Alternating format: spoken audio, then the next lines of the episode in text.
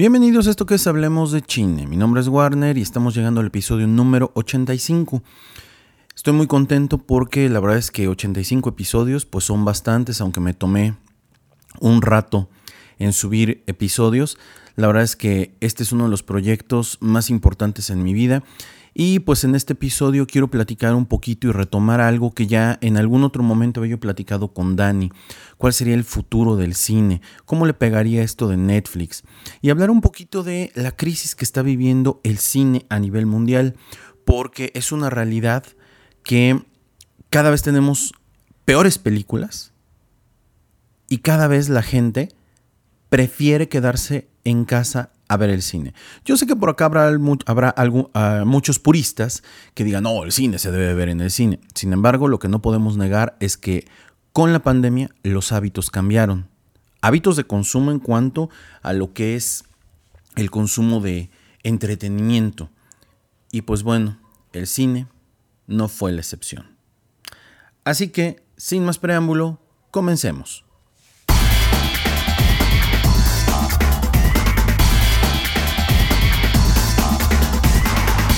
No vamos a hablar de taquilla, no vamos a hablar de números. Creo que me estoy trabando mucho, hace mucho calor, muchísimo calor.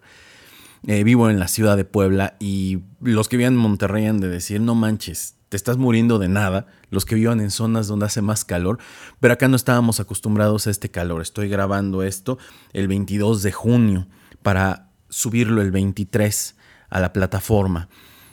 Y de verdad el calor me apendeja muchísimo. Pero bueno, les decía yo, no vamos a hablar de la taquilla, ¿ok? No vamos a hablar de cuánto dinero se invirtió en una película, lo cual ya me parece obsceno, ¿sí? Hay películas que tienen unos presupuestos estúpidamente grandes y que no se ven reflejados en nada en la pantalla. No vamos a hablar de eso, porque en sí eso implicaría que me metiera yo a ver cuánto costó producir una película. Eso implicaría también meterme a ver cómo le fue a esa película en la taquilla. Y no me voy a meter a eso, porque honestamente me da hueva, ¿sí?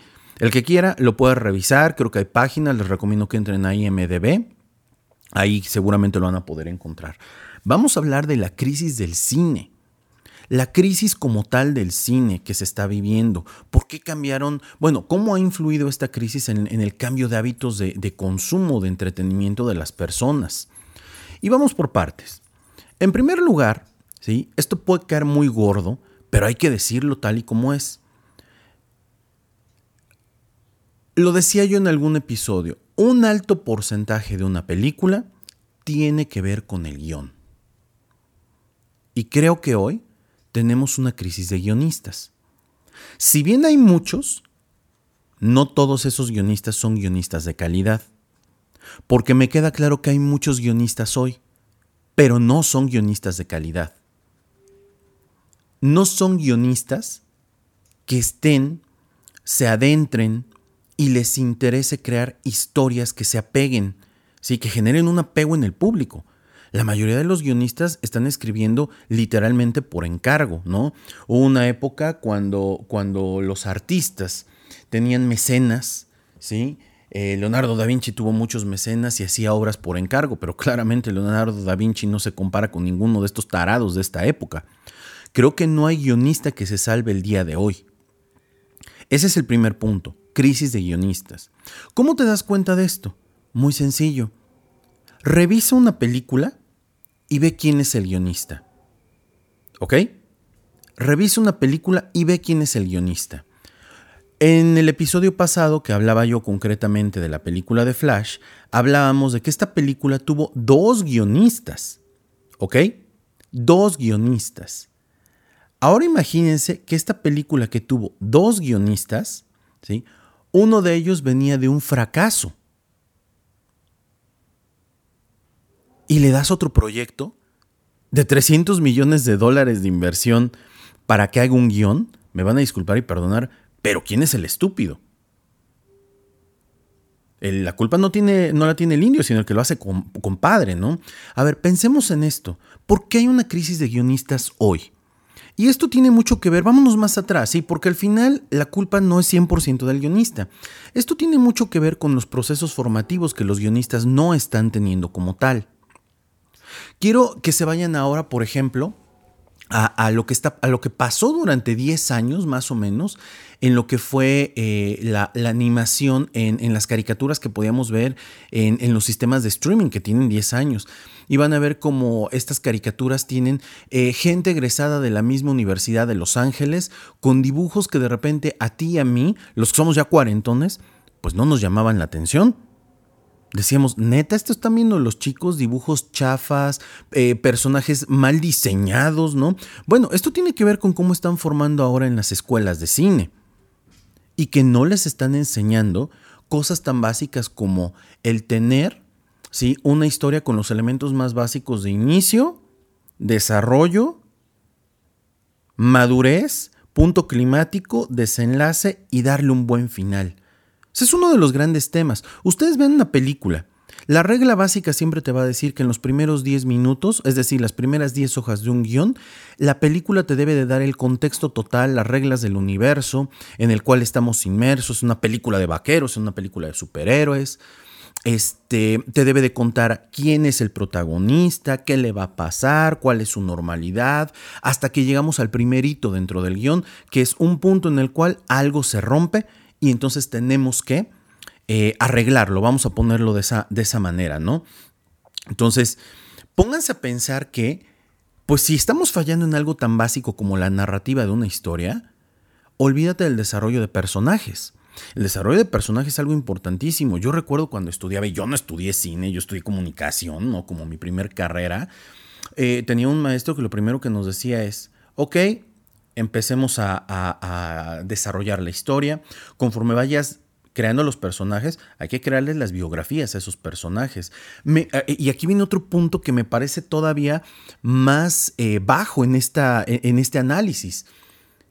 Me estás diciendo que en películas como Transformers, Flash, Shazam, películas de superhéroes, ¿no?, películas como Uncharted, basadas en algo que ya existe, donde técnicamente los personajes ya fueron trabajados, desarrollados, tienen una personalidad. Personaje como Flash tiene más de 70 años en el mercado. Ha sido escrito por diferentes personas, de manera magistral, de manera regular, de manera mala, buena. Y no te tomaste el tiempo de leer un poco de la esencia de Optimus Prime, de jugar el videojuego de Uncharted. O sea, sí están notando que muchos de estos guionistas les vale madres la historia que envuelve a estos personajes. Te lo puedo entender en películas, ¿sí?, donde los personajes son de reciente creación. Te lo puedo entender ahí. Oye, no la chingues, pero en películas en donde tienes elementos de dónde cortar y eres incapaz de darle rasgos de personalidad a los personajes que vas a meter, me parece patético. O sea, no sé contar historias y además de que no sé contar historias, tengo el problema de que ni siquiera me interesa meterme a leer un poquito más sobre el trabajo que estoy realizando y desarrollando. Ahora, eso es una parte que tiene que ver con el contexto, ¿no? Tiene que ver con la historia, tiene que ver con el desarrollo de los personajes. ¿Qué otra cosa podemos decir de estos malos guionistas? Miren, y esto puede sonar como de viejo patético, ¿no?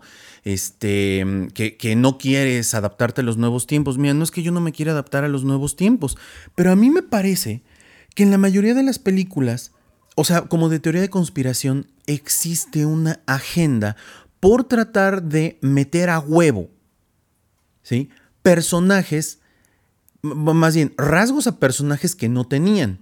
Un ejemplo, el hecho de cambiarle el género, el sexo, como se diga ahora, a uno de los personajes en una película.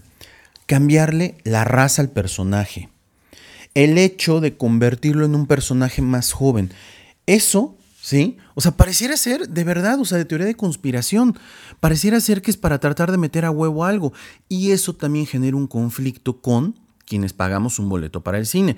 Yo se los decía en el episodio pasado y lo he dicho en otros episodios de esto que es Hablemos de Chine. Si no te gusta, no lo pagues, no lo veas. Algo que me pareció muy, muy bueno, si voy a poner un ejemplo de un deporte que yo ya no disfruto como disfrutaba yo antes, que es el fútbol soccer, lo que pasó con la selección mexicana. Estoy grabando esto en junio del 2023. La selección mexicana perdió un partido de fútbol contra los Estados Unidos. Los invito a que vean este documental de Pasión Nacional dirigido por Olayo Rubio, que a mí Olayo Rubio tiene cosas que me parecen interesantes, me gusta el trabajo que hacen documentales, pero no me gusta tanto su trabajo como cineasta, ¿no? Creo que ahí deja mucho que desear. Pero como en ese documental te dice, es la única forma en la que el mexicano, sí, por debajo del promedio, y a veces el promedio, puede sentir que se chingó a los gringos en algo y que vayamos a perder con ellos. Me pareció maravilloso que en el partido por el tercer lugar la gente no fuera al estadio y los castigara. Porque es lo que yo les he venido diciendo en muchos episodios. Si tú sabes que el cine está haciendo una porquería, ya no pagues el boleto. Ya no lo pagues. No permitamos que esto siga sucediendo. ¿Por qué? Porque, güey, te lo están cobrando a ti. Tú estás pagando por eso. Y con el debido respeto, pero si yo voy al súper a comprar jamón y solamente tienen jamón echado a perder, la neta me veré yo muy pendejo comprando jamón echado a perder. ¿O tú qué opinas? Seamos un público más exigente. Seamos más exigentes con lo que estamos viendo. Y no solo en el cine, hasta en Netflix. A mí me parece que lo que hace Netflix está también patético en toda la extensión de la palabra. O sea, oye, estoy pagando, me estás cobrando una lana, ya no puedo compartir, ¿no? Algo que nos molestó mucho a los mexicanos, ya no puedo compartir mi cuenta con amigos, pagarla entre varios, me estás obligando a pagar un precio de 200 y tantos pesos, no me acuerdo cuánto estoy pagando porque a mí nomás me lo descuentan de la tarjeta y eso es todo. O sea, no friegues, dame un producto de calidad. ¿Vieron Matrix? La última película de Matrix, Matrix 4. No... O sea, por donde quieras ver esa película, ni siquiera pudieron hacer un buen remake de la película. Ni siquiera eso les salió. Y siendo que trajeron una de las Wachowski, ni siquiera les salió. Porque es un remake de la película para revitar una franquicia y tratar de hacer ahora una historia que tenga una continuidad más larga. Ni siquiera eso pudieron hacer. Bueno, lo que pasó con La Sirenita. No, es que el tema, el color de la piel. A ver, yo no me estoy yendo al color de la piel. No chinguen. Ni una sola película de las de Disney, hechas en live action, vale la pena que uno pague un boleto de cine. Yo vi Dumbo en el cine y me enteré madres de que la película estaba mal, de que la película estaba patética, de que hicieron una película malísima. Güey, lo único que tenías que hacer era tratar de hacer lo más parecida posible a la película que ya teníamos y que todos admirábamos. Una película que dura menos de 2 horas, ¿sí? La extendieron a un live action que no pega, no encaja. La Bella y la Bestia. Bueno, yo veía las reseñas, ¿no? En otros canales y decía yo, neta, vimos la misma película, güey. Es que la actriz, no me acuerdo cómo se llama esta chica de Harry Potter, se me fue el nombre en este momento, se ve bellísima. A ver, puede que te guste. ¿Sale? Puede que te guste también el personaje que interpreta a Gastón, puede que lo consideres guapo, pero eso no me obliga a mí a ir a ver una película y pagar un boleto por. Creo que hay una crisis en el cine muy severa. Y esto no tiene nada que ver con si uno es racista, clasista, que ningún chile tembón. No. Tiene que ver con la exigencia que nosotros tengamos en estos productos. Y hablamos del guión, el mal desarrollo de personajes, la mala construcción de una historia. Vámonos a otra cosa. Hoy existe la tendencia muy fuerte en las producciones de cine por abusar del CGI, es decir, los efectos especiales. No sé si ustedes recuerden, o no sé si sabían, pero Disney construyó, porque eso lo presentaron en uno de estos eventos de Ciudad de las Ideas, presentaron el megadomo que Disney construyó para minimizar costos de producción, y en este megadomo, que es una megapantalla azul, ¿sí? 360 grados, arriba, abajo, es un domo impresionante, hacer producciones para tener lo menos de escenario y utilizar mucho CGI. Eso, con el debido respeto, creo que nos vuelve huevones. en una época donde, va a sonar como de Terminator, ¿no?, donde la inteligencia artificial ya es una realidad. Y donde, ¿qué te hace pensar? Porque eso ya está pasando. Gente que está experimentando con la inteligencia artificial le está diciendo, oye, hazme el guión de una película como si fuera yo Martin Scorsese, una película tipo Martin Scorsese. ¿Y qué creen? Lo está haciendo la inteligencia artificial.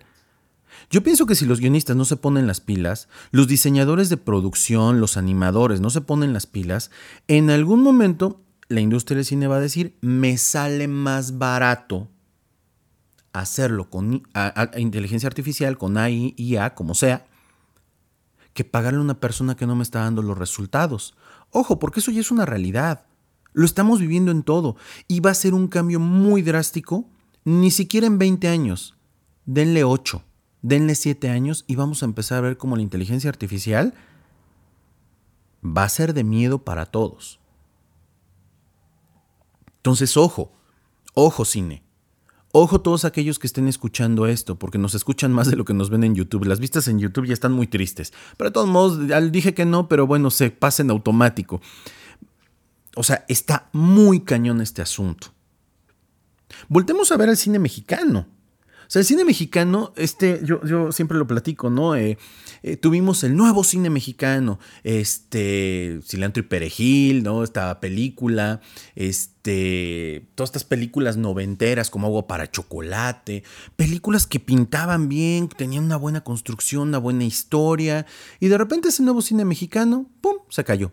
A nadie le interesó seguir haciendo un buen cine mexicano.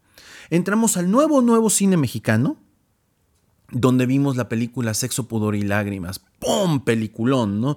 Arrasa en taquilla. Me pareció una buena película, tiene sus bemoles, pero dentro de todas las porquerías que llegamos a tener, ahí estaba esa película. Porque teníamos guionistas, gente que le estaba interesando y le tenía pasión a lo que estaba haciendo. ¿Pero qué creen? De repente, ¿sí? De repente, el cine mexicano se convirtió en, vamos, como ya nos da hueva, vamos a copiar los guiones de películas sudamericanas, vamos a hacer películas americanas en versión mexicana. Como lo que pasó con la película de la de Diego Boneta, producida por los Alazraki, ¿no? Que venían de un éxito con esta nueva película en su momento, en el 2010, 12 más o menos, la de la última película de Gonzalo Vega. Se me fue el nombre de la película. Pero bueno. Y producen esta película con Diego Boneta. Aparece Gloria Estefan, que no es tan mala actriz sabiéndola dirigir. Aparece este actor cubano, Stanley García, una actriz mexicana. ¿Y qué creen? Güey, lo único que tenías que hacer era copiarla, latinizarla. Y ni siquiera la canción del restaurante, que en la película original... No, pero ya confundí las películas, ya estoy chochando gacho. Ya las confundí gacho. Estoy hablando de... Espérame, voy a buscarla acá. Y ahorita les digo de cuál es la película con la que la mezclé. Acá está, Diego Boneta. Caray, no me aparece esa película. El padre de la novia, una película con Steve Martin en inglés y que aquí a Andy García la neta no le llega ni a los talones. Una película totalmente desangelada, una película sin un buen ritmo, sin una buena historia, donde todo se soluciona porque el guión lo dice, ¿no? Como dicen en otros canales. Y la otra película que les decía yo, en la que fallaron monumentalmente también, y estoy seguro que es de los Alazraki, es La boda de mi mejor amigo, la versión en español. La boda de mi mejor amigo. La versión del 2019. La versión del 2019. O sea, una de las grandes escenas de La boda de mi mejor amigo en inglés es la escena en el restaurante donde se ponen a cantar con una canción emblemática. Y de repente aquí, pinche canción pitera que pusieron, que ni me acuerdo cuál es. Mal actuada, mal dirigida, pésima actuación de Ana Serradilla. O sea, vámonos a otra cosa. Cada vez hay menos, ¿sí? Cada vez hay menos buenos directores que puedan llevar a sus actores a buen puerto.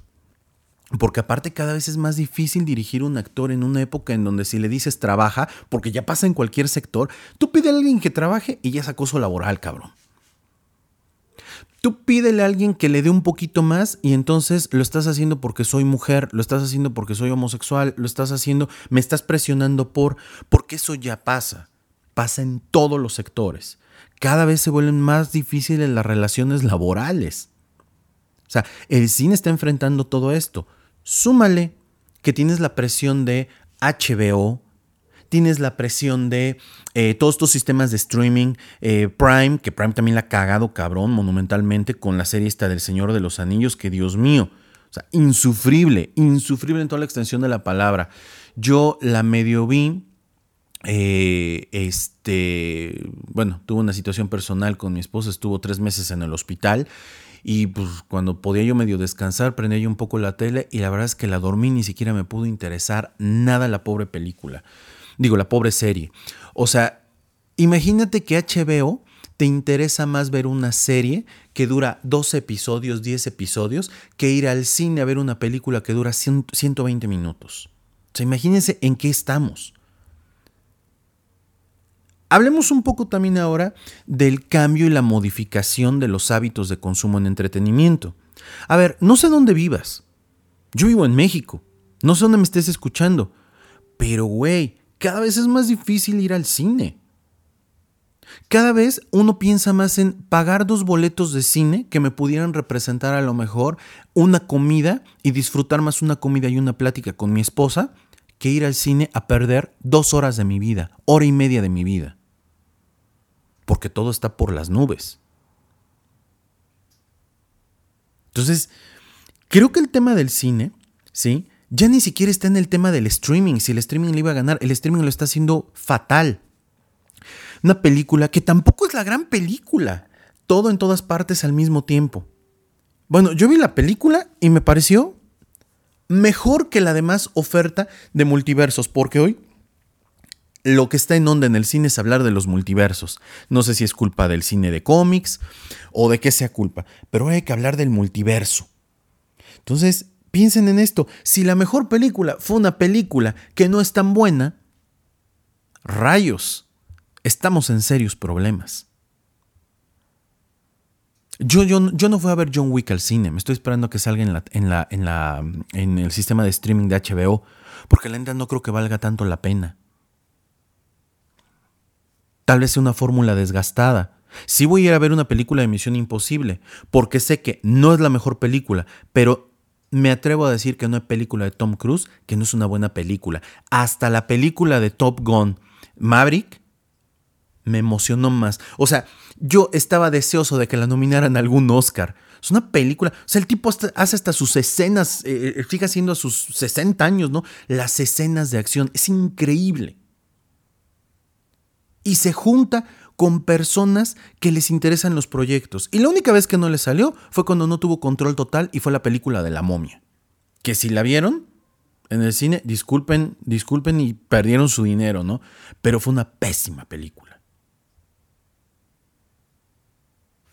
Entonces, hoy el cine tiene una crisis, pero la crisis, ¿sí?, no tiene tanto que ver con estos rollos que nos quieren meter al 100%, ¿no?, de agendas. No. Tiene que ver con que no hay buenos guionistas.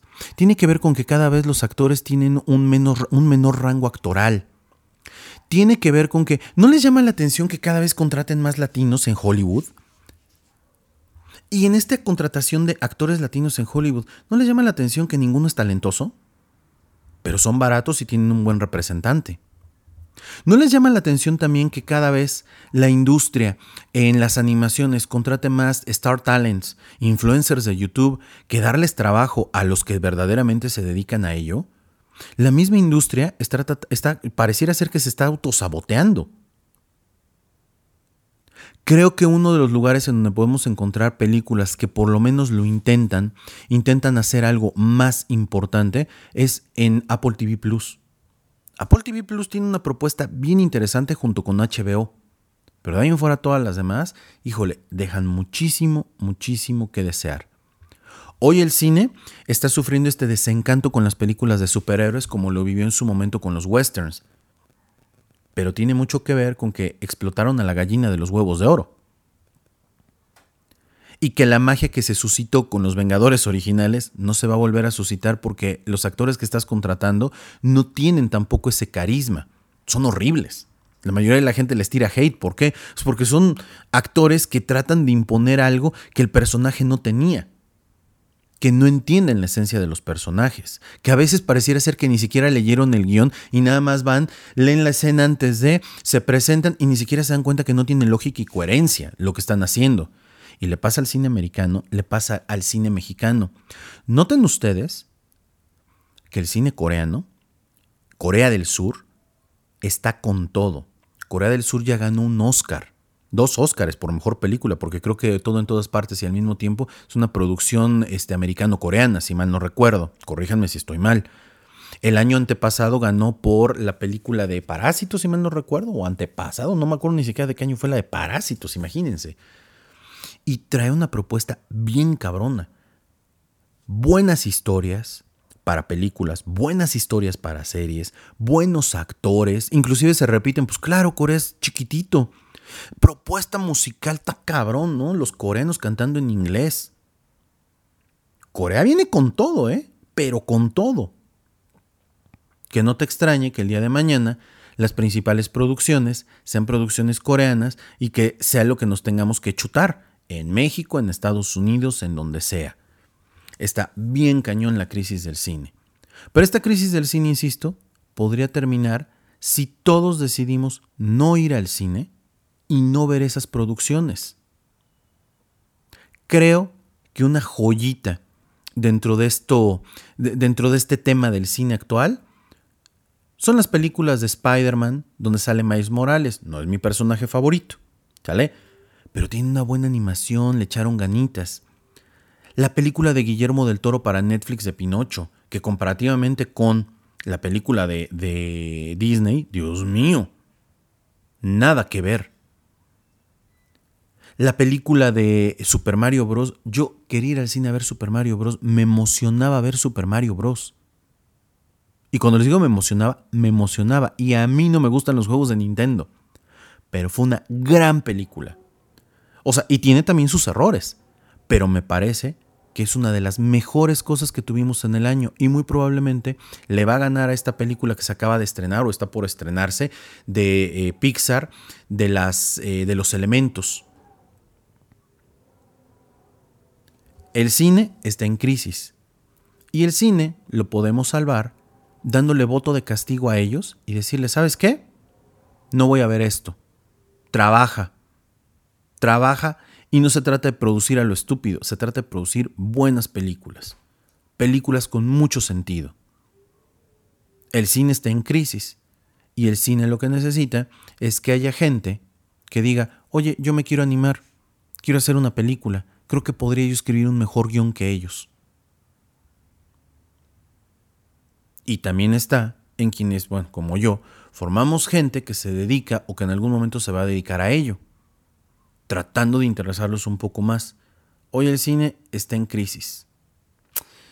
Y muy probablemente, en unos 3 años, estemos hablando de que o se agravó o se logró salvar. Si se logró salvar, es porque habrá producciones buenas. Si no se logró salvar, pues entonces tendremos a actores que son reggaetoneros actuando, como lo veremos en una película donde va a salir Bad Bunny. O sea, imagínense nada más eso, como protagonista, si mal no recuerdo. En fin. Ya saqué todo mi hate que tenía yo que sacar. Espero les haya gustado este episodio. Espero lo hayan disfrutado. Recuerden compartirlo. Recuerden darle like. Recuerden escucharnos la próxima semana que estaremos hablando de la película de Super Mario Bros. Nos vemos. Yo fui Warner